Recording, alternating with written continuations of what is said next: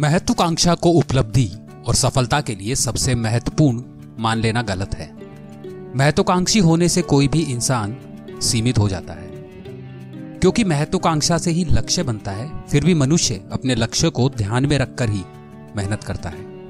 इससे ऊपर उठकर कुछ भी नहीं सोच पाता, जबकि उस इंसान में इससे ज़्यादा योग्यता हो सकती है, क्योंकि इंसान होना एक असीमित संभावना है। आपका जीवन उसी असीमितता को खोजने के लिए है। आप सभी के अंतर मन में बैठे हुए परमात्मा को मैं प्रणाम करता हूँ। दोस्तों, स्वागत है आपका कथा दर्शन में। अगर अभी तक आपने हमारे चैनल को सब्सक्राइब नहीं करा है तो सबसे पहले आप हमारे चैनल को सब्सक्राइब करें। आइए इस बोध कथा से समझते हैं कि कैसी होनी चाहिए आपकी महत्वाकांक्षा। एक राजा बहुत ही महत्वाकांक्षी था और उसे महल बनाने की बड़ी महत्वाकांक्षा रहती थी। उसने अनेक महलों का निर्माण करवाया। रानी उसकी इस इच्छा से बड़ी व्यथित रहती थी। पता नहीं क्या करेंगे इतने महल बनवाकर। एक दिन राजा नदी के उस पार महात्मा जी के आश्रम के वहाँ से गुजर रहे थे। वहाँ एक संत की समाधि भी थी। सैनिकों से राजा को सूचना मिली कि संत के पास कोई अनमोल खजाना था। उसकी सूचना उन्होंने किसी को नहीं दी।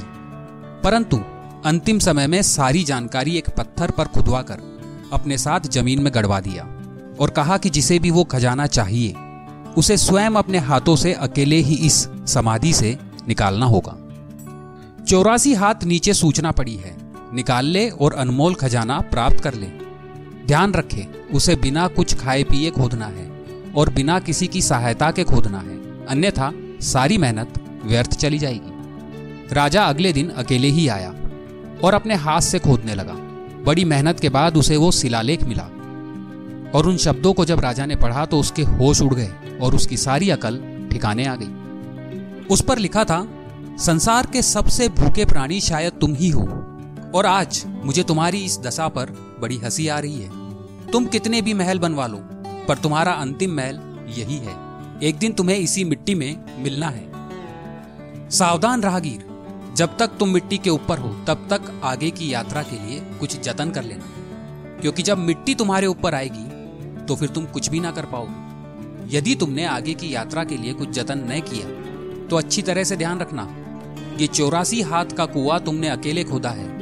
वैसे ही आगे, चौरासी लाख योनिया भी तुम्हें अकेले ही भटकना है। हे राहगीर, कभी ना भूलना कि मुझे भी एक दिन इसी मिट्टी में मिलना है।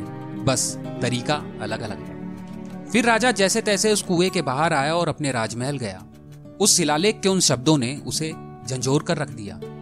और सारे महल उसने जनता को दे दिए और अंतिम घर की तैयारी में जुट गया। हमें एक बात हमेशा याद रखनी चाहिए कि इस मिट्टी ने जब रावण जैसे सत्ताधारी को नहीं बख्शा तो फिर साधारण मानव क्या चीज़ है? इसलिए ये हमेशा याद रखना चाहिए कि मुझे भी एक दिन इस मिट्टी में मिलना है, क्योंकि ये मिट्टी किसी को नहीं छोड़ने वाली। अगर आपको ये कहानी अच्छी लगी तो आप इसे लाइक करें, अपने दोस्तों और अपने परिवार के साथ शेयर करें। कमेंट करके हमें बताइए।